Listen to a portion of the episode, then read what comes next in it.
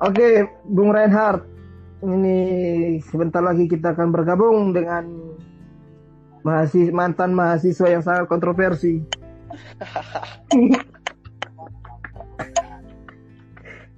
mahasiswa yang sangat kontroversi di zamannya. Jadi hmm, ini sambil menunggu ya.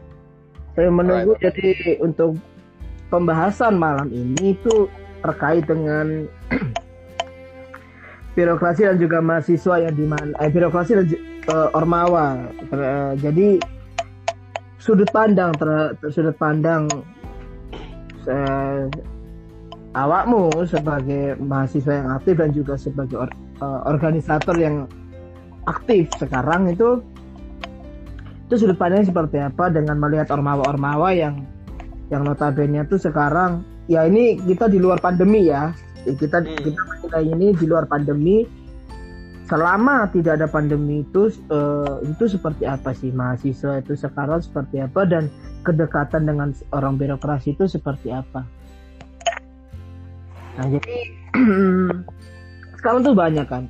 Di zaman zaman di zaman zaman zamanku zamannya Grandis pun zamannya siapa pun itu pasti berbeda nih. Perlu uh, apa ya kayak yeah. kanan beda beda beda beda ah, masa beda beda, beda ini.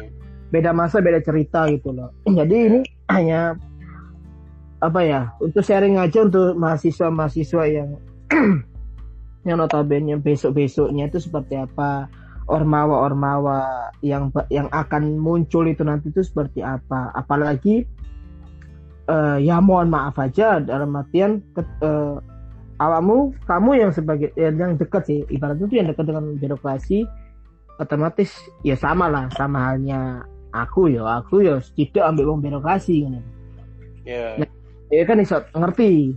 Oh birokrasi itu kok ingin tetapi di sini kita kita tidak tidak tidak tidak menyudutkan ormawa ataupun birokrasi tetapi kan pasti ada plus minusnya dari seorang ormawa sendiri dan juga dari seorang birokrasi gitu jadi apa sih menurut pandangan pandangan awakmu sebagai seorang organisator yang yang masih aktif sampai sekarang melihat para ormawa-ormawa yang yang sebelum sebelum aku keluar itu sudah mulai renggang gitu loh jarak antara ada jarak antara ormawa A, ormawa B, ormawa C gitu. jadi kok kok gak koyo bien ya maksudnya kok kok gak nggak nggak raket mana ya ambil area-area gitu loh kok nggak hmm. mana gitu. Jadi menurutmu sebagai seorang organisator pasti ada dong sambatan-sambatan itu. Jadi ya kita nggak menyebutkan merek apa pun itu. Ini untuk semua mahasiswa sih di depannya seperti itu.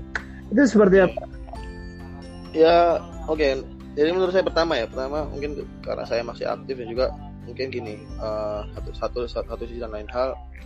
Bagaimana kedekatan ini saya ngomong tentang organisasi dulu ya, maksudnya kedekatan hubungan antara sama organisasi ya. Nah ya kedekatan dengan organisasi sama apa masing-masing organisasi atau organisator yang lainnya itu satu sih yang bikin uh, bikin kenapa kok semakin rendah adalah tidak ada kegiatan itu. Kalau masalah kalau di masalah-masalah kita bicara tentang uh, namanya produktivitas produktivitas kita yakin sama-sama masih kita kita masing-masing di dapur kita masing-masing itu nama punya punya produktivitas masing-masing gitu loh. Yeah. Tapi kalau tapi kalau masalah hubungan kedekatan bagaimana kok bisa renggang pada masa yang dulu beda sama sekarang, at least ya kita juga harus mas, pasti menyesuaikan dengan keadaan yang ada. Kalau zaman di zamannya Bung Beta atau Bung Grandis dulu waktu masih aktif uh, di perkuliahan mungkin satu sisi banyak kayak apa ya kedekatan sama fakultas antar antara hubungan antara sama-sama uh, eh, UKM hubungan antara uh, organisasi organisasi dalam atau gimana atau secara pribadi. Yang itu karena banyaknya kegiatan-kegiatan atau bahan diskusi yang bisa diperbincangkan. Nah kan kalau untuk masalah pada zaman sekarang, pada zaman saya di masa, masa tingkat akhir sekarang ini sedikit susah. Karena kenapa? Uh, karena pertama ini beda kita nggak bisa bisa kita nggak bisa menyamakan namanya angkatan-angkatan angkatan sekarang dengan angkatan dulu kecuali memang dengan didikan yang sama ya Ya. Setiap setiap masa pasti didikannya beda-beda. Nah, masalahnya semakin kita semakin kita semakin kita naik satu level, semakin kita semakin kita naik satu level naik satu level naik naik satu level lagi, itu didikan itu udah semakin berbeda gitu. Jadi kayak uh, namanya apa ya rombakan-rombakan didikan itu udah udah udah nggak nggak nggak bakal sama dengan awal yang dulu. Nah, di sini mungkin ada satu sisi satu sisi pembedanya bagi, bagi di, uh, yang membuat bagian man, bagian di mana didikan ini berbeda. Dalam artian didikan ini nanti yang, ber, yang ber, berawalan untuk menjadikan atau menghasilkan ke depannya pendidik-pendidik uh, yang seperti apa gitu. Hmm, ya. Jadi kalau kalau kita misalnya ya kalau sekarang ini ya kita wajar saya sih bilang wajar-wajar aja sih karena karena satu ya kita tahu sendiri bahwa ada pandemi COVID-19 ini kan atau corona ini kenapa mm buat akhirnya nah kedekatan antar sama organisator atau organisasi semuanya semakin renggang gitu. Iya betul. Makanya di sini kita perlu, di sini teman-teman teman-teman semuanya juga masing-masing perlu berpikir kembali bagaimana caranya kita bisa membangun menciptakan sebuah ide kegiatan tanpa harus uh, kita untuk rutin bertemu tetapi tetapi dengan garis merah ya garis, maksudnya garis besarnya adalah kita tetap berkegiatan walaupun kita tidak pada satu lokasi yang sama gitu. uh-huh. oke okay, itu uh, tentang permasalahan tadi yang ah oke okay. selamat malam Om Grandis Eh, wow, wow, what's up, what's up, bro, bro, Bung Grandis, bro. Oke, okay, selamat malam. Jaya Abimantra. Grandisa Abimantra yang sudah bergabung. Terima kasih buat waktunya. Terima kasih sudah diundang. Oke, okay, uh, sementara uh, Bung Grandis untuk ini dulu ya. Uh, Grandis Melo isi ya. Jadi okay. jadi tadi di sini aku bertanya, maksudnya bertanya sama Reinhardt ini yang sebagai seorang organisator yang masih aktif dan juga uh, apa ya mahasiswa yang aktif di kampus ya di kampus. Nah, tadi aku bertanya bagaimana sih sudut pandangnya dia sebagai seorang organisator melihat dengan keadaan sekarang yang notabene itu mahasiswa sudah oh shit. Kenapa dia, bro? Tiba-tiba menghilang Pasti di tengah-tengah pembicaraan. Pasti ada telepon ini, bro. Pasti bucin Anda ini, ya. Oke okay, ya, tak jauh saya ya, tak jauh saya sambil menunggu gratis juga. Okay. Jadi uh, masalah tentang tadi apa kayak didikannya berbeda atau apa. Oke, okay, kalau menurut menurut menurut aku sih yes benar sih. Apa ya? Secara didikan entah dari didikan uh, organisasi mahasiswa UKM atau organisasi mahasiswa fakultas atau dari momnya sendiri itu itu terkadang nggak tahu ya ini antara dari pribadi masing-masing atau memang dari dari orang yang mendidik kita ini itu yang yang salah gitu loh terkadang kan yeah. banyak tuh uh, apa ya aku didik awakmu gak iso cara mendidikku gak iso podo koyo arek iki. Ya kan? Nah terkadang ini yang terkadang ini ya sing awak dewi gak sadar gitu loh. Kita nggak sadar. Nah kalau menurut apa ya memang sih dengan keadaan uh, kembali lagi ya kembali lagi dengan keadaan yang yang yang apa ya tidak uh, di luar dari pandemi ini itu memang beberapa tahun terakhir kan beberapa tahun terakhir itu selalu dengan dengan dengan dengan masalah yang sama gitu loh. Dengan yeah. masalah yang sama. Ya dengan masalah yang sama dengan apalagi sekitar kampus kita kan seperti itu. Gitu loh. Mm. yang notabene kok selalu kenapa kok uh, sudah sudah banyak renggang gitu loh sudah banyak renggang. Nah, ketika di zamanku aku menjadi ketum 2016 itu juga itu itu mungkin ya mungkin awal raket-raketnya itu mungkin dari, dari 2016. Nah, ketika di 2017 ke 2018, nah itu sudah mulai renggang. Ini apa yang salah gitu loh? Apakah ini ini kita bahas dari sisi ormawa dulu ya? Apakah yeah. apakah ini yang yang salah itu dari para pemimpinnya, dari para leadernya, atau emang em, mereka sudah malas tahu gitu. Ya kamu kamu, ini organisasiku organisasiku, itu organisasimu organisasimu, gitu. Nah ini menurut eh menurut siapa Renard, menurut awakmu itu itu ya apa sih solusinya untuk Ormawa loh ya ini untuk Ormawa dulu. Solusinya untuk Ormawa tuh untuk ke depannya tuh seperti apa tuh? Biar kita tidak eh, para para Ormawa ini tuh atau para leader-leadernya ke depan ini biar nggak nggak terjadi seperti ini. Takutnya, ketakutannya adalah ketika nanti salah satu da- organisasi ini ada yang ibaratnya ada yang susah atau ada yang pengen minta bantuan, itu nanti malah oh sepurannya mas, sepurannya mbak, aku nggak tahu. Oh tanya ketumnya saya mbak, gini gini gini. Itu meminta tolong pun akan sungkan. Hmm. Gitu. Nah, ini mungkin dari pandangan eh, apa solusi atau masukan untuk para ormawa ini seperti apa ke depannya setelah nanti sertijab untuk masa tahun yang baru ini. Oh, Oke, jadi gini.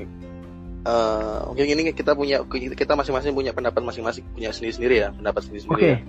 Jadi Siap, kalau menurut siap. saya menurut saya sendiri tuh gini, menurut saya secara pribadi eh mengapa kok seperti yang saya bilang tadi, kenapa kok setiap masa itu setiap setiap masa itu setiap eh, beda cerita dan juga beda beda didikan. Ya kan? Mm-mm. Setiap kita naik satu level, naik satu level ke atas, naik satu level ke atas, pasti didikan itu akan semakin akan semakin berbeda gitu. Nah, kenapa kok seper- bisa seperti itu? Kalau menur- kalau menurut saya secara pribadi adalah karena gini, masing-masing pemimpin, masing-masing pendidik itu tidak belum belum apa ya pemikirannya itu belum selaras dengan apa visi misi dari ormawa tersebut diciptakan Hmm, gitu. Ya ya. Pastinya kan sebuah ormawa diciptakan atau dibuat itu ada visi misi, gitu kan? Oke. Visinya apa, misinya apa. Nah, dalam satu organisasi pastinya kita semua anggota itu harus satu pemikiran atau satu selaras harus sama-sama setuju masing-masing dengan apa ya? Maksudnya pe- pemikiran itu harus satu gitu loh. Nah, Ya. kenapa timbulnya perbedaan perbe- apa adanya perbedaan pendidikan dari masing-masing pemimpin atau masing-masing pendidik ya itu karena mereka apa ya saya, saya rasa sih gini karena ada pemikiran-pemikiran global yang lainnya yang masuk dan mencoba menyamakan dengan mencoba mencoba menyamakan or- ormawanya sendiri dengan ormawanya yang lain akhirnya timbullah eh didikan apa ya nah apa sih ini bahasa bahasa lainnya renovasi apa sih Reno- renovasi saya lupa apa apa regenerasi. bukan bukan inovasi Inovasi. Ya, inovasi. Jadi ya timbullah namanya inovasi-inovasi didikan dan juga inova- inovasi-inovasi pemahaman yang baru gitu loh. Tetapi Hmm. apakah apakah inovasi itu baik atau buruk untuk ormawa tersebut atau untuk eh, didikan selanjutnya? itu kembali lagi, kembali lagi gak malah apakah satu visi misi dengan orga, awal dari pembuatannya ormawa tersebut itu. Saya rasa sih kalau memang terciptanya karena ada rasa keegoisannya timbulnya keegoan yang dari organis- organisator yang lainnya bilang wah itu, itu sih ormawa lo ini ormawa gue urusan lu urusan lu urusan gue Hmm. urusan gue. Tapi kan satu sisi kalau memang bidang kalau bidangnya bidangnya saja udah beda sih ya it's no problem. Kalau memang berkata seperti itu tapi kalau kita masih kalau kita masih satu atau masih ada hubungan untuk tali apa ya maksudnya udah hubungan untuk tali kerjasama maksudnya eh anggaplah gini lah misalnya gini lah. Ormawa organisasi mahas- mahasiswa A dia bidang adalah di bidang olahraga. Dengan ormawa yang B adalah mereka di bidang eh, kesenian. Ya anggaplah Hmm. seperti itu. Ini dari dari dari sisi dari sisi ini aja mungkin di, di orang bagi orang awam nggak ada hubungannya gitu loh. Paham nggak? Oke. nggak ada nggak ada Ya, hubungannya. olahraga olahraga. Sih adalah perihal kesenian beda beda tetapi Mm-mm. kalau kita memang teliti secara filsafat bahwa ba- olahraga adalah bagian dari kesenian setuju nggak? Sih? Iya kan? Setuju, setuju. Ya, benar. tentang segala pola kehidupan ini adalah adalah kita berbicara tentang kesenian gitu loh. Nah, di situlah di situlah yang harusnya pola-pola pola pikir seperti itulah yang kita harusnya bisa menyematkan ke didikan kita selanjutnya supaya nggak ada timbulnya inovasi-inovasi pemikiran yang baru tapi buruk untuk orangnya sendiri gitu loh. Bagaimana Hmm. cara uh, bagaimana caranya kita supaya bisa mendidik uh, memberikan ajaran kepada teman-teman kepada adik-adik kita kepada teman-teman kita supaya kita selaras satu pemikiran dengan visi misi yang dibuat dari awal untuk, untuk ormawa ini dan juga berhubungan dengan tali kerjasama kita yang hubungan dengan ormawa lainnya gitu. Kalau kita bicara tadi kita kembali ke awal bicara bagaimana kerenggangan terjadinya kerenggangan hubungan antara ormawa atau organisator, saya saya rasa ya itu memang karena karena organisator itu atau ormawa tersebut itu enggak ya satu sisi satu sisi mati gitu loh. Maksudnya Oke. acuh acuh tak acuh gitu loh. Maksud kayak maksudnya kita kalau kita anggaplah kayak gini. Eh, di sini saya bukan mem- mau mem- membaga- membanggakan diri ya, bukan kita mau Mm-mm. saya mau menyombongkan diri, cuma saya nyoba untuk bahwa eh, bagaimana membuat sebuah kegiatan yang baik, nggak hanya bu- bukan hanya di mata masyarakat tapi baik menurut kita secara pribadi, tapi melibatkan teman-teman yang lainnya tanpa harus kita untuk satu lokasi. Ah, mungkin Bung Bung Beta sama Bung Gratis tahu perihal yang kemarin kita eh, lakukan pembagian masker, Oh Ya iya. ya kan? Mm, tanpa ah, itu tanpa tanpa secara langsung tanpa secara langsung kita nggak bawa nama bendera kita nggak bawa nama ah, nama besar ma- ormawa tapi kita sama-sama masing masing-masing kita juga saling bekerja sama. Maksudnya kita mencoba merekatkan kembali hubungan-hubungan yang udah renggang ini walaupun ada pandemi atau walaupun kita nggak dalam satu lokasi yang sama gitu loh. Meskipun ada kejadian wabah inilah. Tapi kan secara nggak langsung oh di situ timbullah sebuah kontak komunikasi yang yang tadinya nggak ada akhirnya ada yang tadinya renggang akhirnya kembali rekat gitu loh. Iya Oh kan? iya. Siap, nah siap, siap. salah satu Betul, contohnya se- salah satu salah satunya seperti itu jadi ya masing-masing saya terga kalau masalah kerenggangan bagaimana kerenggangan atau enggaknya itu tergantung masa eh, ini sih gantung ormawanya atau organisatornya masing-masing. Apakah mereka mau ada niat untuk bergerak untuk merubah untuk eh, berinovasi dengan baik ataukah mereka hanya sebagai memantapkan inovasi-inovasi global yang lainnya yang maksudnya yang berdampak buruk bagi mereka secara pribadi dan juga bagi ormawanya mereka gitu. Menurut saya sih seperti itu Hmm, oke oke. Oke, itu menurut dari dari Renhat se- dari seorang yang apa ya masih aktif dalam organisasi tersebut dan organisasi tersebut ya. Ah, oke, ini saya mau tanya sama Grandis. Eh apa sih? Maksudnya ada nggak sih pengalaman pengalaman awakmu itu ketika nang organisasi di fakultas dari dari dari BEM sampai ke DPM sampai ke DPM terakhir itu ada nggak pengalaman yang renggang gitu loh? Atau antar antar di internal sendiri itu seperti apa? Ini pandangan dari fakultas ya dari dari fakultas. Jadi tadi kan pandangan dari ormawa eh, yang notabene besarnya itu di UKM jadi ini aku pengen takut awamu oh no nggak sih kerenggangan antar fakultas satu dengan satu lainnya atau memang ada crash ketika awakmu ini menjabat Oke oke. Em, kalau dari ya. Jadi kalau crash itu pastilah eh, perbedaan pendapat sana Mhm. sini itu pasti. Cuma eh, untuk apa namanya mengumpulkan masa aksi atau mengumpulkan masa mahasiswa supaya tidak ini ya tidak begitu apatis gitu kan. Eh, Iya ambil juga dari poinnya Mas Reinhardt tadi ketika apa eh, me- melakukan sebuah aktivitas yang di tengah pandemi mereka bagi-bagi masker. Nah, ini perlu adanya eh, satu tujuan yang sama. Ketika kita melihat di organisasi fakultas. Waktu itu kalau nggak salah di tahun 2000 sekitar 2016 kalau nggak salah saya lupa. Itu sempat eh, aliansi fakultas dan fakultas itu membuat fakultas di Universitas Wijaya Kusuma ya. Itu sempat membuat suatu agenda bersama macam beberapa instansi dari BEM dari eh, UKM juga dari Fakultas Hukum dan Teknik juga FPS kalau waktu itu. Terus juga ormawa-ormawa lainnya. Itu membuat suatu inovasi. Benar kita memang tidak membawa nama uh, besar WKS ini kita membawa nama fakultas. Nah, artinya di sini uh, kita punya satu tujuan yang sama. Kan gitu waktu itu kan sempat dibekukan BEMPU dan kita membuat agenda supaya BEMPU diadakan lagi. Jadi kalau menurut saya uh, sebelum kita membahas masa aksi kita kita satukan tujuan kita. Tujuan kita apa dulu baru bisa berjalan seiring. Seperti itu. Dan hmm, ya, dan ini okay. apa namanya uh, menjadi eh, sebuah apa, problem apa, apa. lagi ketika uh, tidak adanya organisasi ekstra di dalam kampus.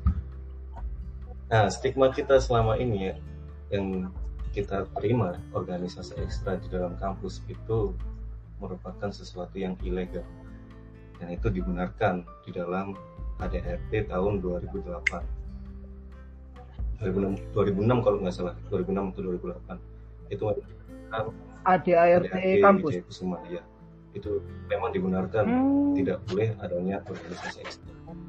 Namun ketika tidak adanya orga- organisasi ekstra di sini itu membuat inovasi-inovasi uh, atau pemikiran-pemikiran dari luar organisasi yang legal dalam tanda kutip itu menjadi semakin sempit. Karena circle-nya juga kecil gitu. hmm, Tapi iya kita iya iya sudah terlanjur menerima stigma-stigma buruk tentang organisasi ekstra. Jadi ya itu tadi pencapaian kita cuma segitu-segitu aja kan gitu. Oh ya itu mungkin faktor iki ya, Eh, faktor apa ya? Tidak berkembangnya organisasi kita untuk keluar dari zona nyaman eh, dalam artian kita jarang. Bahkan hampir tidak pernah kita keluar dari kampus kita sendiri untuk eh apa ya menunjukkan menunjukkan tajine awak dewi iki loh awak dewi yo iso nang jopo gitu loh kita terkadang di kampus-kampus lain itu banyak yang sudah keluar sana sini prestasi sana sini kecuali olahraga ya.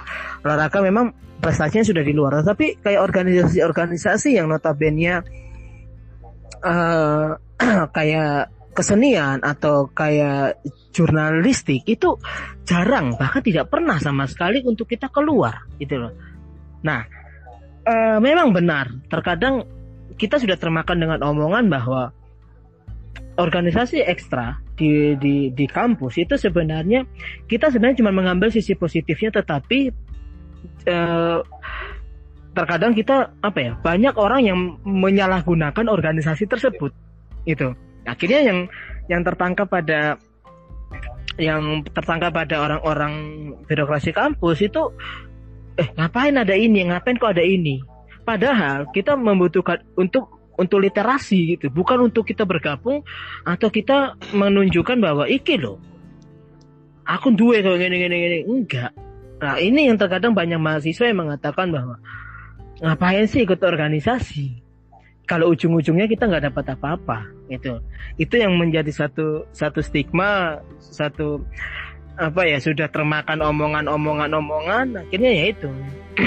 Nah kalau terjadi pada tahun 2000 berapa eh, ketika di zamannya eh, Grandis ketika menjabat me- apa ada namanya aliansi BEM fakultas antara ini bla bla bla bla bla itu sudah sangat-sangat bagus karena sampai kita pernah men- me- apa ya mengadakan satu rapat besar untuk mengaktifkan kembali BEM universitas yang yang yang apa ya yang sudah sudah hampir mati bahkan tidak ada bahkan MPM Iya. pun itu tidak ada itu ketika itu MPM pun tidak ada.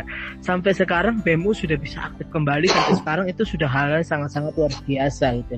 Kita tidak meminta untuk dipuji atau kita tidak meminta untuk oh ya gara-gara awak dewe sing iso." enggak. Tetapi bagaimana mempertahankannya ini yang salah.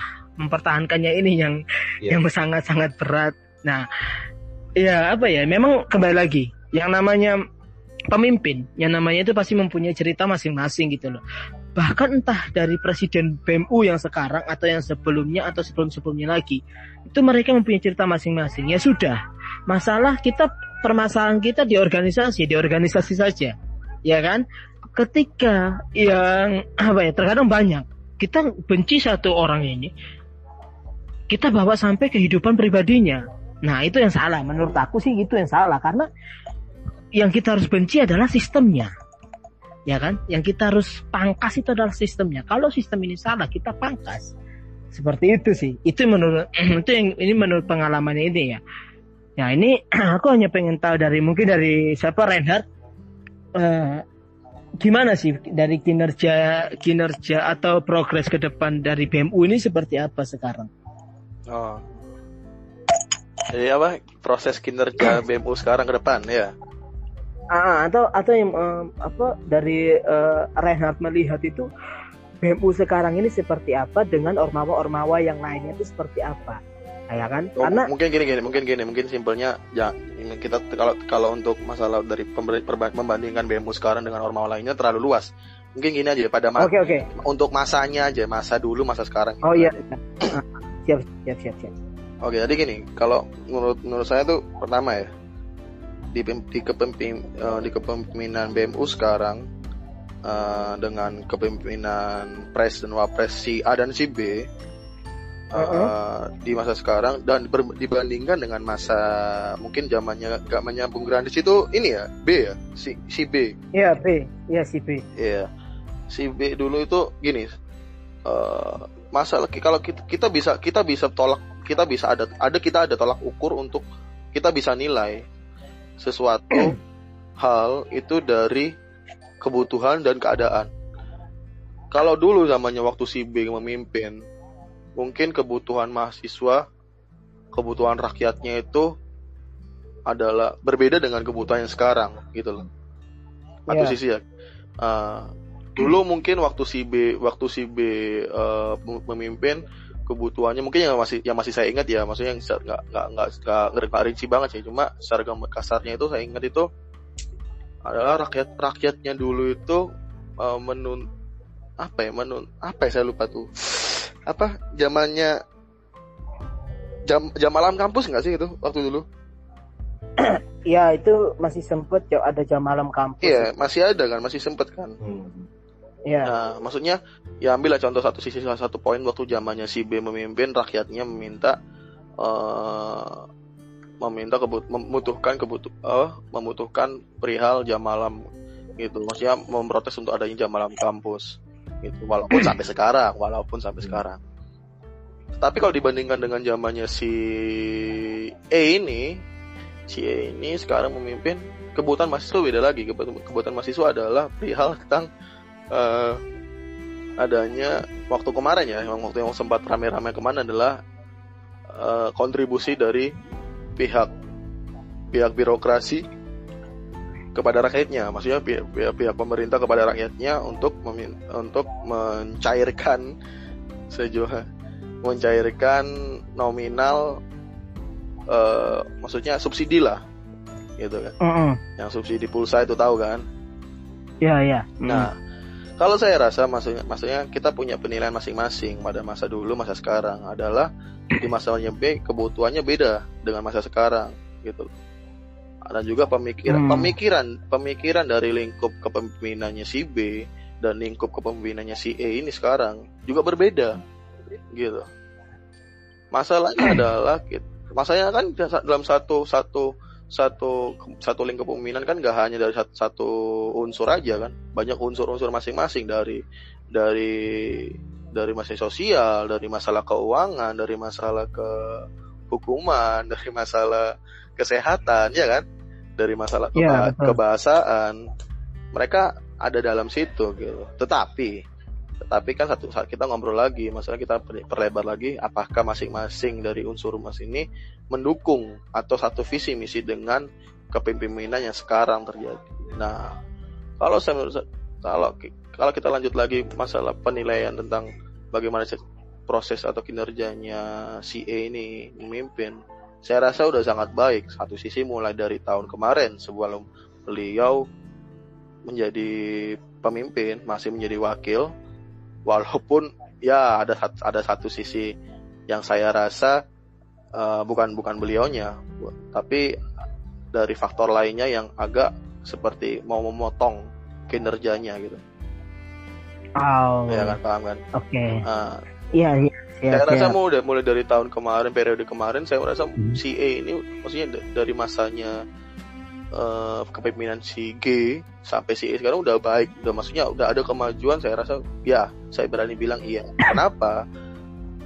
Begini kalau kita lihat keadaan kalau kalau kalau kalau teman-teman lihat keadaan langsung miris lihatnya maksudnya miris dalam artian kalau saya saya dengar ceritanya langsung dari si E ini adalah banyak sekali yang tidak mau tidak mau mendukung atau bergerak bersama-sama dengan dia gitu loh.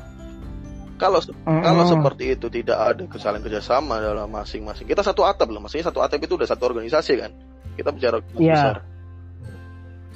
Bagaimana gimana kinerja atau kiner- kinerjanya kinerja kita atau kinerja beliau kita bisa nilai maju atau enggaknya sedangkan kita tidak mau bergerak gitu loh yang lain kita hanya bisa meng- meng- meng- mengadu dombakan kita hanya bisa mengompor-ngompori kita hanya bisa berbuat bercuap-cuap tanpa ada namanya pergerakan gitu loh sedangkan seperti kemarin masalah subsidi banyak sekali yang rame ini segala macam tolong gon gini gini kenapa sih gini tuntutnya ke mana hashtagnya atau tagnya ke mana tagnya si Ali ini lisensinya ini ya kan? Lisensi perwakilan mas, mas apa masyarakat masyarakatnya ini. Sedangkan gini loh maksud dalam artinya maksud saya itu seperti ini.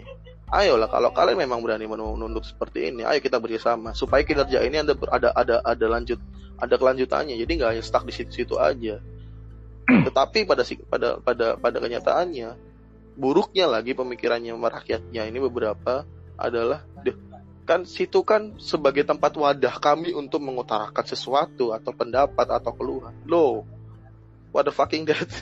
Gitu loh maksudnya jangan janganlah berpikiran seperti itu bahwa me- memang memang mereka adalah sebagai tempat sebagai tempat eh, apa tempat wadahnya kita untuk berkeluh kesah tempatnya kita untuk mengusulkan sesuatu ide atau segala macam atau protes segala macam lah bahasa kasarannya perantara tetapi kalau kita tidak juga bekerja sama bagaimana kita mau bisa tahu maksudnya maksudnya si protes maksudnya rakyat ini gitu loh.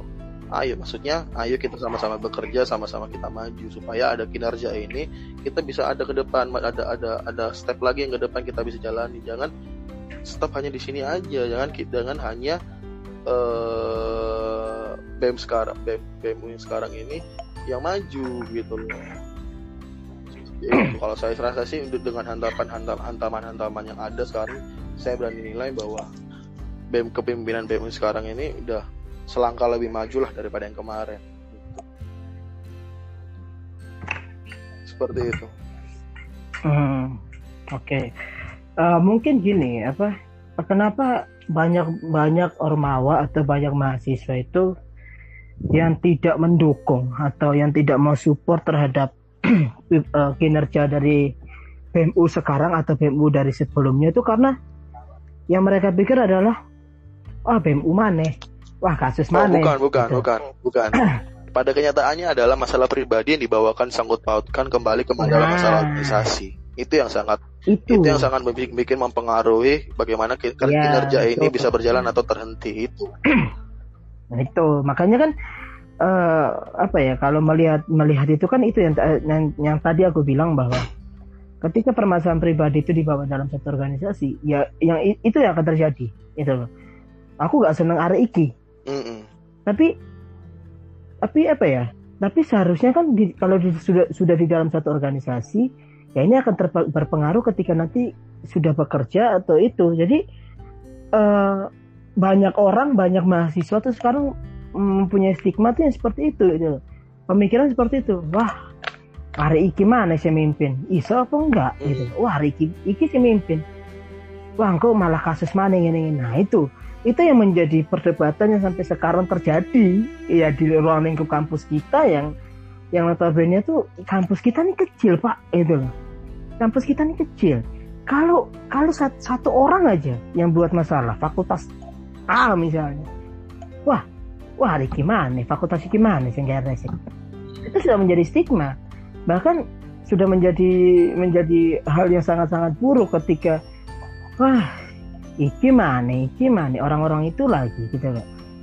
Jadi apa ya kalau kita membicarakan tentang BMU sekarang atau ormawa-ormawa yang lainnya kerenggangan itu terjadi ya ini tadi. Tidak ada yang kerjasama tidak adanya uh, persetujuan. Ayo kita satu misi satu visi untuk bangun bareng nggak gitu loh. Yeah. itu yang itu yang sekarang tuh terjadi seperti itu. Karena ormawa-ormawa yang lainnya yang notabene itu anak-anak baru atau mahasiswa-mahasiswa baru yang tidak tahu apa-apa akhirnya kena imbas akhirnya kena imbas dari pemimpin-pemimpin sebelumnya. Ya kita nggak tahu. Ini ini kita belum membahas tentang birokrasi nanti seperti pandangan birokrasi terhadap ormawa itu seperti apa? Ah ini gitu. Jadi kayak uh, di zamannya Grandis ketika Grandis jabat jadi DPM atau BEM itu tuh masih ada keras internal di dalam fakultas tersebut. Nah itu dalam satu satu satu atap satu fakultas satu rumah. Itu masih ada crash. Nah, terkadang ini gitu loh. Terkadang makanya kenapa kita ingin memberikan satu literasi rek ojo koyok ngini ayolah. Wes uh, masa lalunya mas-masmu masa lalunya pemimpin-pemimpin sebelumnya sudah jangan dipikirkan. Sekarang bagaimana kalian harus maju? Kalian harus tetap berjalan biar organisasi atau ormawa yang kalian tempati ini tetap berdiri.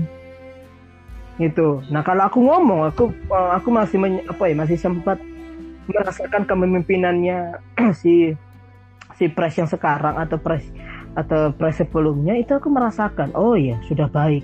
Berarti mereka ingin memba mem membangun kembali kepercayaan ormawa atau kepercayaan mahasiswa terhadap apa yang mereka pimpin sekarang. Hmm. apa yang mereka pimpin dulu. Itu sih. Memang banyak orang yang masih wah hati-hati rek kalau ini. Iya kita waspada tetapi apakah kita harus takut? Enggak kan? Ya, kita sebagai justru kita harus membantu mereka gitu. Membantu ayo. Banyak sih banyak ketika itu ketika pengen ditarik bla bla bla bla bla bla bla. Banyak alasan. Moh moh aku nggak mau aku nggak mau aku nggak mau. Ya percuma dong gitu. Nah, itu menurut dari sudut pandang dari Mama seperti itu. Nah ini kita akan ke birokrasi. Um, sudut pandang birokrasi terhadap terhadap Ormawa itu seperti apa? Kan banyaknya ya. Banyak Ormawa yang ketakutan tuh gini. Um, misalnya ambil dana. Biasanya yang yang ruwet itu di dana dan izin kegiatan. Itu yang biasanya paling ruwet. Jadi banyak mahasiswa atau eh, banyak ormawa yang ormawa-ormawa tertentu tuh alah dan aku gak turun rek. Hmm. kok kurang ya? Itu mereka langsung menyerah. Ya ya wes lah. Ikuti apa kata birokrasi. Nah kalau menurut saya pribadi ketika kita mengikuti kata apa omongan dari birokrasi tersebut oke okay, no problem nggak masalah. Tetapi apakah omongan birokrasi itu bisa dipertanggungjawabkan? Ya sudah kamu dapat segini ya. Kamu nggak bisa uh, ngambil uang sebanyak 5 juta misalnya.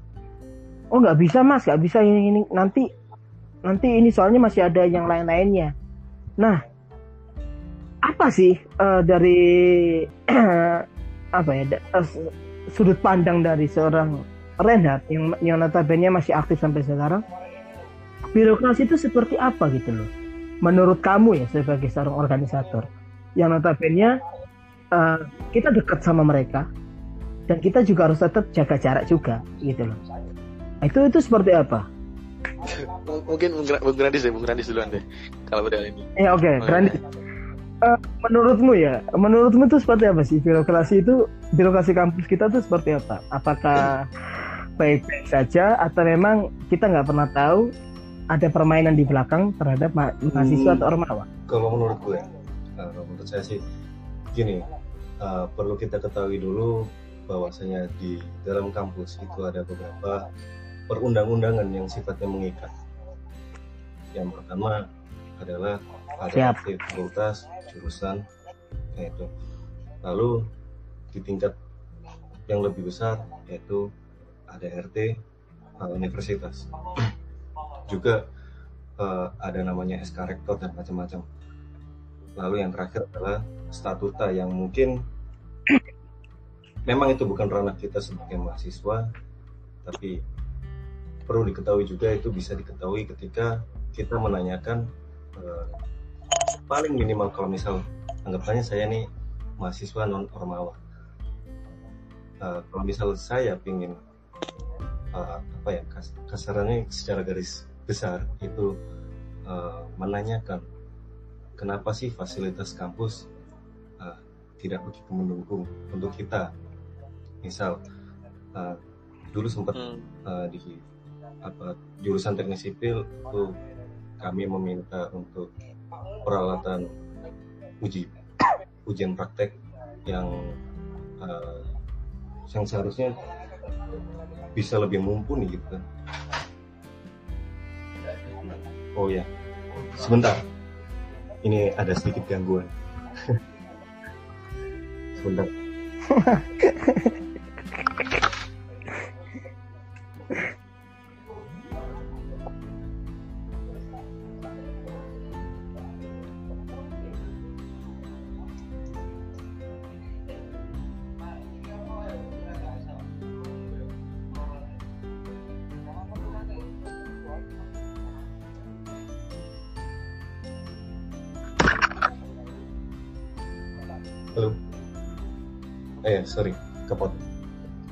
oke. Okay.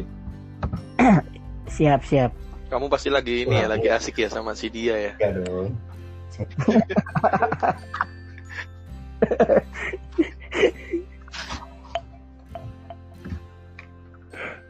Ya sorry kepotong.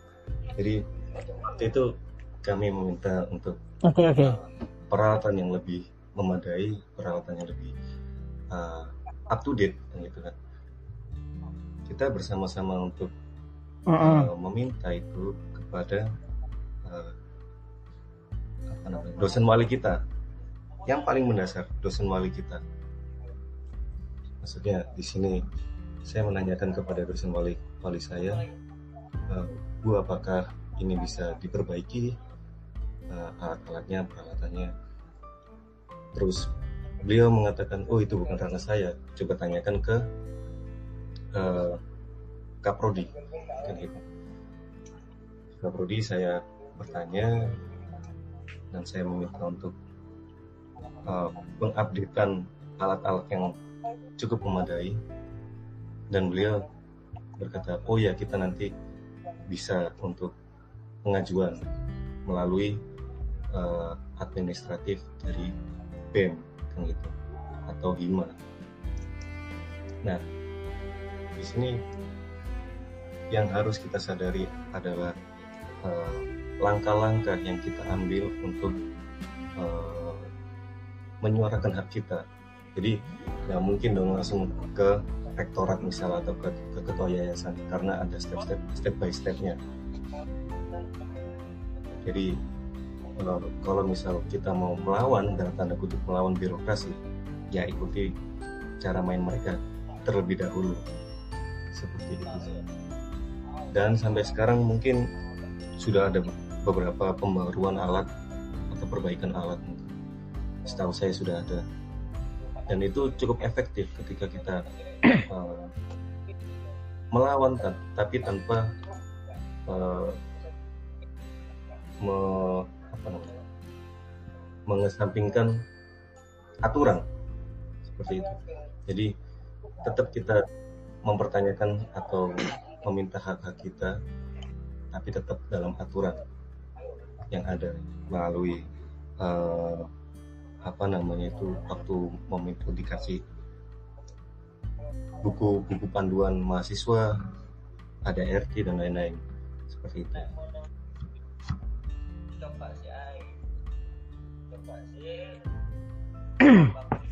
Oke itu uh, itu menurut kamu ya, maksudnya menurut Grandi sendiri itu sih. Jadi uh, ya saya uh, setuju juga dengan ketika kita ingin melawan birokrasi uh, dalam tanda kutip kita menuntut hak kita itu kita memang harus tahu paham benar dengan permainan dari birokrasi itu sendiri seperti apa. Nah, tetapi terkadang terkadang mahasiswa selalu uh, cepat mengambil satu keputusan yang di mana wah ini birokrasi ngene iki ngene iki gak iso ngene. Nah itu kita terlalu cepat meng, uh, apa ya? Itu yang sering terjadi gitu. Wah ayo protes ngene ngene tapi kita tidak maksudnya tunggu dulu gitu loh. Tunggu dulu kita nanti uh, ambil ambil ininya dulu. Kita apa sih maunya mereka itu seperti apa? Nah itu baru kita masuk gitu pelan-pelan. Nah ini yang terjadi dengan oke okay, itu itu itu zamannya zamannya Grandis atau zamanku sendiri itu seperti itu. Uh, maksudnya kita nggak kita juga apa ya aku juga nggak tahu sih uh, uh, mahasiswa sekarang terhadap birokrasi itu seperti apa gitu loh. Makanya terkadang banyak banyak banyak apa ya banyak pikiran atau banyak pertanyaan sebenarnya birokrasi itu memusuhi kita atau kita yang memusuhi birokrasi itu loh. Nah itu yang menjadi menjadi pertanyaan kan di situ. Nah iya ya, kan? sebenarnya sebenarnya banyak sebenarnya kita yang memusuhi diri kita sendiri. Ah banyak yang ngomong seperti itu gitu. Wah iki birokrasi nggak kena iki nah birokrasi pun akan ngomong seperti itu. Eh. wah wah iki ormawa iki Wes gak iso, gak iso, gak iso. Nah, ini, ini kenapa? Ini itu loh. Nah, kita nggak tahu ya. Aku juga pun nggak tahu dengan perkembangan ormawa sekarang terhadap birokrasi itu seperti apa dan perkembangan birokrasi terhadap mahasiswa itu seperti apa. Apa yang dikatakan Grandis tadi dengan sudah update uh, perbaikan alat-alat dan segala macam. Nah, itu uh, aku pun juga merasakan ketika di tahun 2006 2017 2016 itu juga gitu.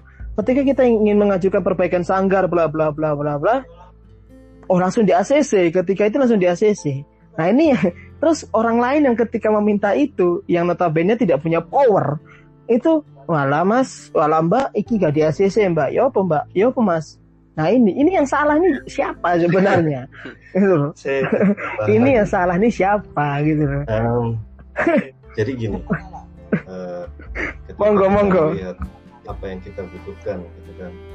Dalam artian uh, dibutuhkan mahasiswa uh, secara general ya. Lalu uh, artinya kita punya satu tujuan yang sama. Waktu itu saya tujuannya adalah perbaikan atau pengupdatean uh, alat-alat lab waktu itu kan. Dan kita sepakat semua angkatan 2014 2015 waktu itu juga sebagian ada kita semua sepakat satu tujuan oke okay, kita minta uh, perbaikan atau pengupdatean alat-alat yang ada di lab ini di lab teknik sipil waktu itu jadi ketika jadi ketika mm. kita ingin menyuarakan hak kita ketika kita tidak punya power maka satu power yang bisa kita ambil adalah uh, bersatu maksudnya berorganisasi dalam tanda kutip kita mengorganisasikan tujuan kita untuk uh, meminta hak kita. Seperti itu. Jadi yang pertama uh, materialisme kita. Waduh materialisme. Jadi kalau misal uh, kita tarik ke belakang ya uh, apa namanya organisasi pertama di Indonesia yaitu Budi Utomo yang notabene mereka lah uh, apa namanya pionir dari organisasi di Indonesia. Budi Utomo itu dilatar belakangi oleh kaum berjuis yeah. dan kaum uh, berpendidikan di Indonesia pada saat itu. Mereka punya latar belakang yang sama mereka punya problem yang sama sehingga mereka bersama-sama untuk menyelesaikan problem mereka sendiri. Budi Utomo Syarikat Islam Nasional Indonesia arti mungkin dan lain-lain. Mereka punya uh, materialisme yang sama mereka punya latar belakang yang sama mereka punya tujuan yang sama masalah yang sama. Dan ketika kita bisa mengorganisir uh, masalah-masalah problem kita dengan latar belakang yang sama mungkin itu bisa cukup membantu dan cukup punya daya untuk melakukan atau uh, meminta hak hak kita setelah kita melakukan kewajiban kita seperti itu.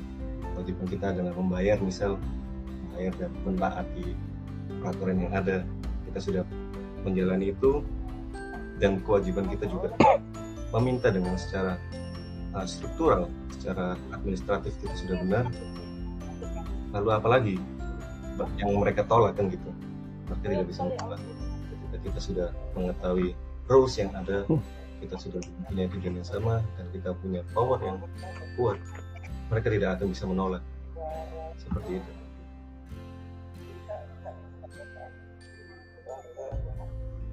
Hmm, oke okay, oke. Okay. Terus kalau Rehnat ya apa? Ya, gimana gimana gimana. Halo halo. Uh, ya itu tadi maksudnya kita berbicara tentang masalah power power kita dengan orang Oh, birokrasi bagaimana gitu. cara maksudnya berhubungan berhubungan dengan menghadapi ya birokrasi?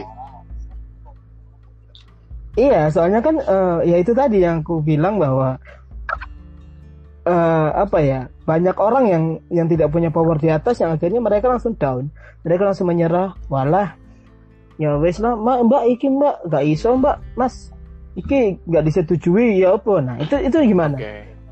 Kalau ini ya maksudnya se- sebelum ke situ eh, nyambung ke obrolannya Mas Granis tadi yang perihal. Nah, jadi gini, mungkin menurut saya bukan bukan cara bukan cara melawan ya. Maksudnya saya merubah sedikit bahasa, bukan caranya melawan birokrasi, tapi bagaimana caranya untuk bersahabat dengan dengan birokrasi. Itu menurut saya pembahasan Hmm. pema- pemba- Oke. apa menurut bahasa saya. Jadi gini, siap kalau Hmm. bagaimana kita cara menghadapinya, mas, menghadapi birokra- birokrasi dengan lika-liku yang ada teman-teman yang menghadapi sebelumnya susah segala macam. Sebenarnya gini loh, kalau kita kita kita kita anggap lawan, maksudnya apa ya? Jangan kita jangan kita melawan apa ya? eh, bersikap bersikap eh, kepada lawan Yes. dengan cara yang keras gitu loh maksudnya selama kita ber- berusaha lah bagaimana cara menaklukkan musuh dengan baik adalah bersahabat dengan dia dulu pertama-tama. Gitu loh. Jadi menghadapi menghadapi musuh menghadapi musuh dengan baik adalah bersahabat langkah pertama adalah mencoba bersahabat dengan mereka dulu. Itu yang pertama. Kenapa kok bersahabat? Nah karena kita harus tahu seluk beluk dalam maksudnya seluk beluk di dalam itu di dalam mereka strategi mereka seperti apa strategi eh, untuk strategi mereka untuk menghadapi kita nanti misalnya menyanggah menyanggah omongan kita seperti apa. Kita harus tahu supaya apa kita ada ada langkah ke depan untuk menyanggah kembali strategi mereka gitu loh. Nah satu sisi contoh-contoh realnya kalau kita menghadapi birokrasi dengan yang ada seperti yang Mas Granis bilang tentang pengadaan barang, pengadaan barang atau uh, upgrade-nya fasilitas-fasilitas yang sudah ada, udah ada kemajuan. Ya, saya rasa pertama uh, adalah ya mungkin yang, dilakukan teman-teman dari teman-teman dari Bung Granis dan kawan-kawan dulu atau dan sekarang adalah mungkin baik dalam artian, mereka cu- udah mulai memahami bagaimana caranya bersahabat dengan birokrasi gitu. Bukan kita bukan bukan artinya kita bersahabat dengan mereka ta- bukan bukan artinya kita bersahabat dengan mereka kita kalah atau kita tunduk enggak loh ya. Beda lain hal. Tetapi Mm-mm. kita mencoba beradaptasi, kita coba mengetahui seluk-beluknya dulu dalam supaya kita bisa menghadapi apa pun yang kita inginkan, teman-teman inginkan, ki- kita bisa dapatkan dengan cara baik juga gitu loh. Jadi nggak perlu, nggak nggak selalu nggak selalu kita perlu dengan cara yang eh, kita berdemo lah segala macam. Saya ingat, saya ingat waktu tahu waktu tahun berapa itu? Dua tahun lalu waktu mom demo apa yang kalau kalau nggak salah itu waktu kepemimpinannya si G. Waktu si E jadi wakil kalau nggak salah itu. Kalau nggak salah waktu waktu mom. Oh iya. Itu kan dari dari dari dari seluruh, dari seluruh penjuru semuanya kan. Seluruh penjuru semuanya kan kayak turun entah mereka turun meng, meng- meneriakan atau meng, mengentarkan satu lokasi itu dengan kalimat-kalimat eh, apa Sumpah. namanya? Mas apa? Sumpah Apa, Bung. Granis? sumpah mahasiswa. Itu. Ya kan? Oh dan iya. saya saya nggak menyalahkan nggak menyalahkan mereka untuk meneriakan sumpah mahasiswa enggak. Cuma satu sisi setelah kejadian itu adalah apa yang terjadi. Ya kan? Dari pak dari dari dari ada ada seorang bapak-bapak dosen Iya kan yang kita dia berbicara di mic teriak dengan akhirnya mengomongkan segala sesuatu kalimat yang seharusnya tidak dikeluar, yang seharusnya tidak dikeluarkan, Hmm. akhirnya keluar, ya kan? Dan juga di situ ada ada tuntutan ada tuntutan segala macam dengan maksud tuntutan dengan maksud tuntutan apa terjadinya terjadinya sumpah mahasiswa itu adalah itu sumpah mahasiswa sebagai kedok kalau menurut saya ya itu adalah sebagai kedok karena ada maksud lain di balik hal itu gitu loh kepada untuk menunjukkan perlawanan kepada perlawanan atau sikapnya mahasiswa kepada birokrasi. Itu yang paling terben itu sebenarnya tujuan intinya waktu pada saat itu yang saya tangkap. Maksud saya seperti ini. Bagi kita ikuti dulu alur mereka. Bener-bener kata Bung Grandis, kita ikuti alur mereka dulu, permainan mereka seperti apa. Kita bukan berarti kita tunduk ya, kita kita ikuti mereka dulu seperti apa, segala macam. Mereka ke A, kita ke A, kita mereka ke B, kita ke B. Nah, pasti sesuatu. Namanya nama namanya namanya namanya perjalanan pasti ada namanya titik lemah. Namanya seorang pasti ada nama titik lemah. Nah ketika kita tahu titik lemah itulah baru kita bergerak ya kan? Ketika kita sudah tahu seluk beluk dalamnya seperti apa jeleknya bobroknya seperti apa barulah di situ kita bergerak gitu loh. Makanya pentingnya kita bersahabat dengan birokrasi adalah yang pastinya kalau masalah masalah itu adalah biasanya kalau orang awam ya orang bukan namanya bersahabat tapi taunya intinya ada orang dalam gitu kan? Ya betul betul betul. Tapi itu janganlah jangan maksudnya jangan sampai ada muncul kepemikiran seperti bah yang penting harus ada orang dalam nih baru kita bisa lancarkan strategi. Enggak jangan. Kita jangan jangan berpikiran seperti itulah. Ya seperti itu maksudnya. Kita berteman dulu kita bersahabat, bersahabat dengan mereka gitu. cara menghadapinya seperti itu. Cuma kalau untuk masalah yang sekarang ini untuk kepemimpinan yang saat ini. Sebelum sebelum ada wabah ini ya kejelekan-kejelekan di dalam birokrasi itu ada yang muncul semakin lama semakin semakin mencuat. Ketika ada ketika adanya wabah hmm. ini ya nggak perlu saya sebutkan secara lengkap. Dari satu sisi ke, ke tidak ada tidak ada transparansi mereka keterbukaan keterbukaan mereka. Perihal ada yang beberapa uh, gedung yang baru itu Twin Tower itu terus uh, ada juga beberapa beberapa hal yang mereka tidak uh, transparansikan kepada mahasiswa atau komunikasikan komunikasikan ke mahasiswa perihal ada aliran dana segala macam dan lain-lainan. Masih sebenarnya masih banyak gitu loh masuk kebobrokannya kebobrokannya dan sistem sistem masih komunikasinya dari birokrasi ke mahasiswa itu yang sangat-sangat benar-benar disayangkan gitu loh. Tapi ya sendiri kalau secara pribadi dari dari kemarin ini teman-teman yang mau ini sih. Tapi sementara ini birokrasi tutup loh dua minggu ya karena psbb kan oh iya? Ya, satu tutup. full tidak tidak tidak ada yang masuk. Oh. mereka di rumah semua. Jadi kampus sepi gitu. Oh iya, kita iya. kan harus ngikutin ini maksudnya ngikutin anjuran pemerintah juga masalah psbb ini. Jadi mereka agarnya mereka betul, betul. memutuskan untuk WFH selama dua minggu dulu gitu hmm. kesempatan dong pindahin barang gitu iya sih uh, apa ya kalau menurut aku sih ya, ya aku ngerasain sendiri bagaimana dekat dengan seorang birokrasi itu ya banyak orang banyak orang yang ngomong wah wah konsidernya ambil birokrasi seenak lagi nih. Uh, enaknya tuh gini loh keuntungannya kita dekat dengan birokrasi itu um, siapa pun birokrasinya itu keuntungannya itu adalah kita apa ya kita kita mempunyai power di situ dan kita itu yang pertama. Yang kedua kita bisa apa ya dalam hal itu bisa mulus. Mulusnya dalam artian gini eh, kita bagaimana cara menglobinya aja gitu nah selama selama kita tidak bisa bersahabat, yaitu tadi benar. Selama kita tidak bisa bersahabat dalam artian itu kita dekat, kita tempe terus, ya kita sering-sering aja gitu loh. Sering-sering aja kita main ke birokrasi, kita ngobrol dengan orang birokrasi, seperti apa sih maunya mereka terhadap mahasiswa banyak gitu. Mereka maunya terhadap mahasiswa itu sangat-sangat banyak. Mereka menuntut kita untuk berprestasi, mereka menuntut kita untuk oh, oh kamu harus IPK-nya besar biar dapat beasiswa secara gampang.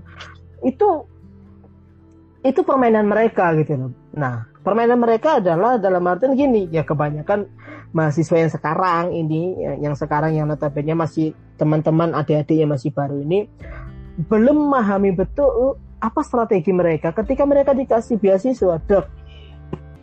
Sudah selesai. Mereka akan diam dan mereka akan melupakan uh, apa yang apa yang mereka mau apa yang mereka mau apa yang mereka ingin tuntut gitu loh. Itu itu itu salah satu kelemahannya para mahasiswa ya. Para mahasiswa sekarang itu seperti itu. Nah uh, ini sebagai ini aja sih. Maksudnya oh, sebagai kita kita sharing aja. Maksudnya bahkan abis ini ketika podcast ini selesai kita akan share ke kita ke ke radio kampus juga. Biar biar gini loh biar biar kita saling sama-sama saling ketika pandemi ini selesai ketika ini apalagi kabar-kabar tahun ini tidak ada mom. Itu ya kan? Tahun ini tidak ada mom pasti mata anggaran uh, terpotong semua. Nah ini solusinya seperti apa? Biar para ormawa para ormawa atau mahasiswa-mahasiswa yang ingin mengikuti organisasi itu harus paham betul. Ya itu pertama ya paham betul tentang organisasi apa yang harus diikutin dan paham betul tentang isi dari birokrasi itu seperti apa dan karakter-karakter. Nah ini yang yang paling yang paling tepat sih kita mempelajari karakter orang-orang birokrasi sih. Itu ya memang membutuhkan waktu yang lama gitu membutuhkan waktu yang lama. Oh ini siapa ya? Oh ini pak ini. Oh ini siapa pak ini? Oh ini bu ini. Itu karakternya seperti hmm. apa gitu. Nah ketika kalau kita tidak tahu karakter ini orang masing-masing ya sampai kapan pun kalian akan stagnan seperti itu. Kalian kuliah pulang. Setelah itu ada beasiswa kalian ikut selesai. Tetapi tidak tahu perkembangan-perkembangan. Itu tadi kayak update-nya masalah fasilitas kampus terutama di fakultas ya kan? E, terus apa fasilitas-fasilitas ya kita tidak menyalahkan birokrasi juga kita tidak menyalahkan kampus per, e, pertama gini kampus kita memiliki berapa UKM sekarang nggak tahu update yang terakhir berapa UKM ini update yang terakhir yang aku tahu sih 20 20 UKM. Ketambahan berapa UKM lagi? Ada UKM apa tuh? Muatai atau apa segala macam kan ada tuh. Kalau nggak salah. Baru tahu ini.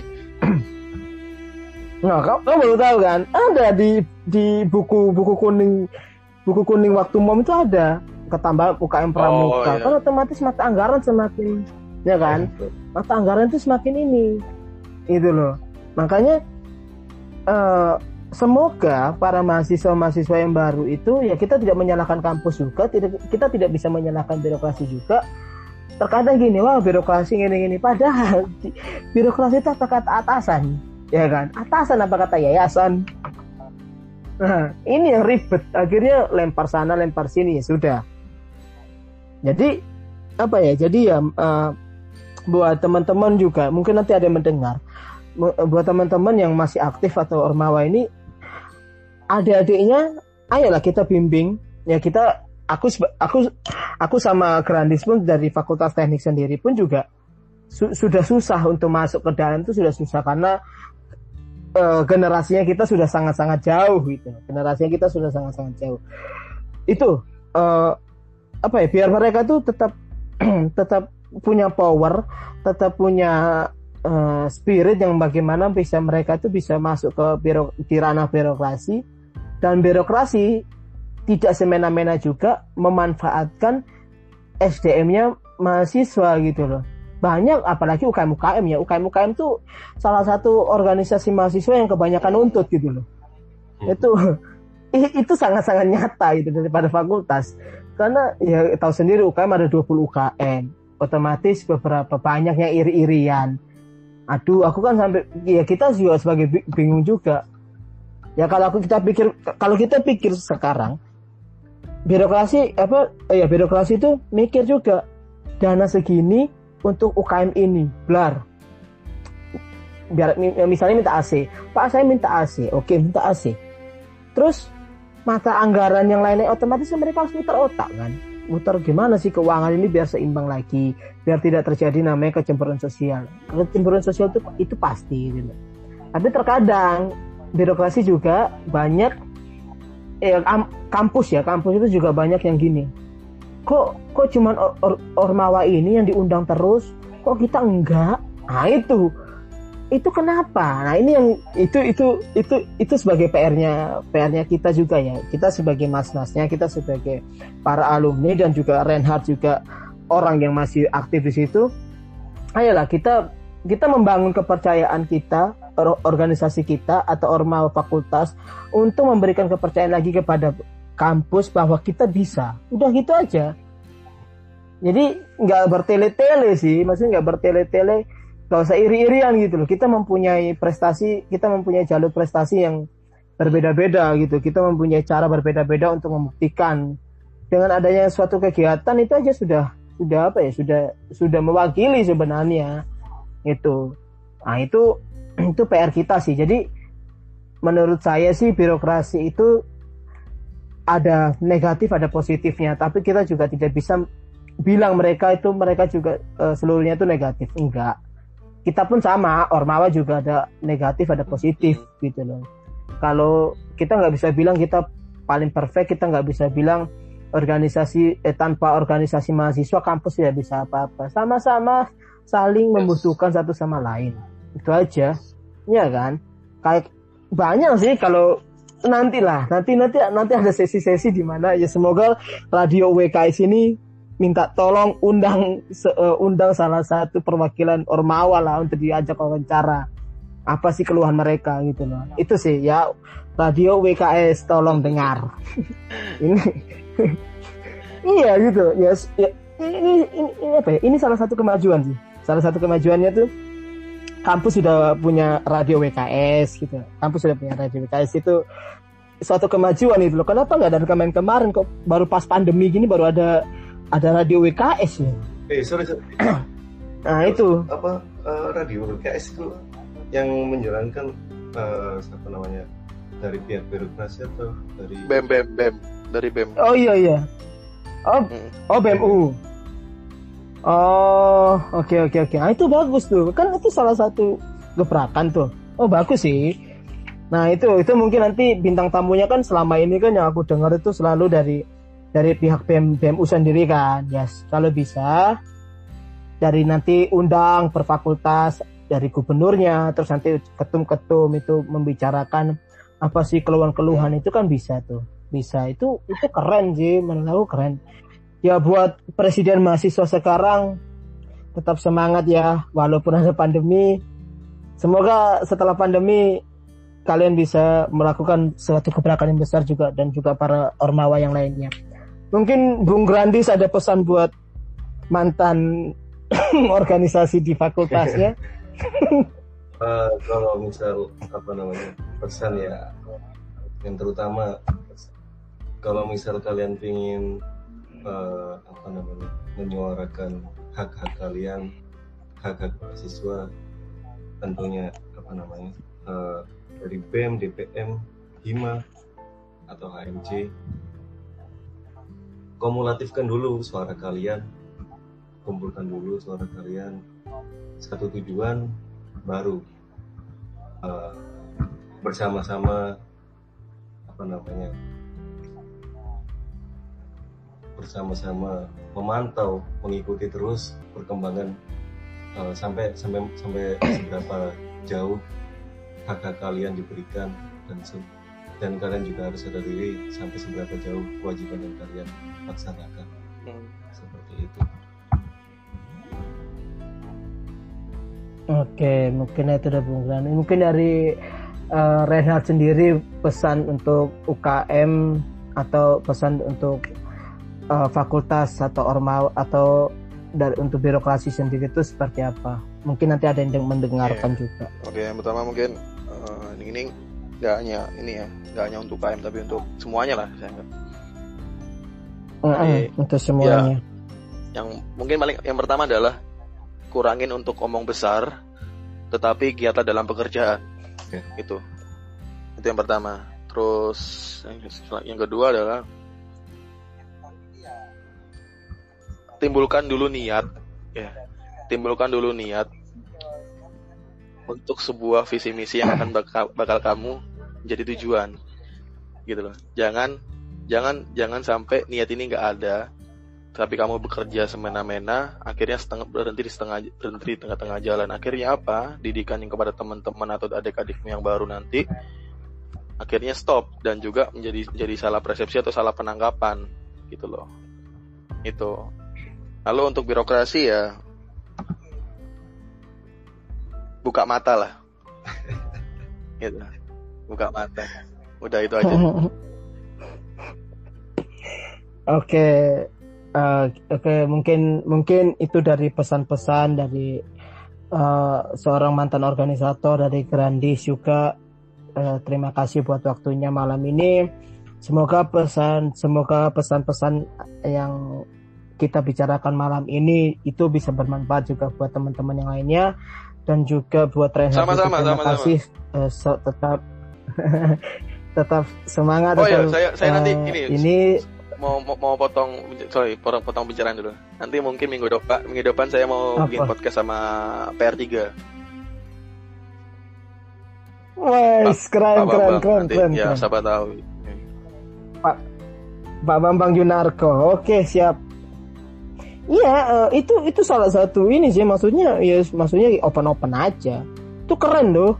Jadi bisa biar membuka membuka pikiran juga gitu loh apa sih yang mereka mau gitu loh. Ini ada ada salah satu quote sih, quote dari filsuf Cina nih. Eh fils, eh, filsufnya apa quote-nya tuh gini. Kenali dirimu, kenali musuhmu, dan kenali medan tempurmu. Seribu peperangan, seribu kemenangan. Itu filsuf Cina, bro. Sun Tzu. Itu. Jadi kenali diri kalian, kenali birokrasi, dan kenali medan Iya, tempurmu benar. seperti apa. Ya kan? Ya mungkin itu saja eh, buat Grandis. Terima kasih, sukses terus untuk pekerjaannya. Selama pandemi ini semoga pandemi ini seles- cepat selesai biar kita bisa berkegiatan lagi dan semoga kita bisa bertemu kembali dan juga buat Reinhard Terima kasih buat malam ini. Tetap Ya, sukses itu, bro. bro. Selesaikan dan selesaikan dan cepat Ya, dan selesaikan buat skripsimu ya. Gladys cepatlah segeralah menikah ya. karena yang di karena yang di apartemen puncak permai dulu sudah di lain hati. Oke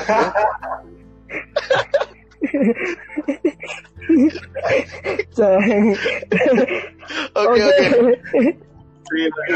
Oke, thank you Grandis, thank you thank you thank you thank you. Thank you, thank you. Oke. Ya, good night.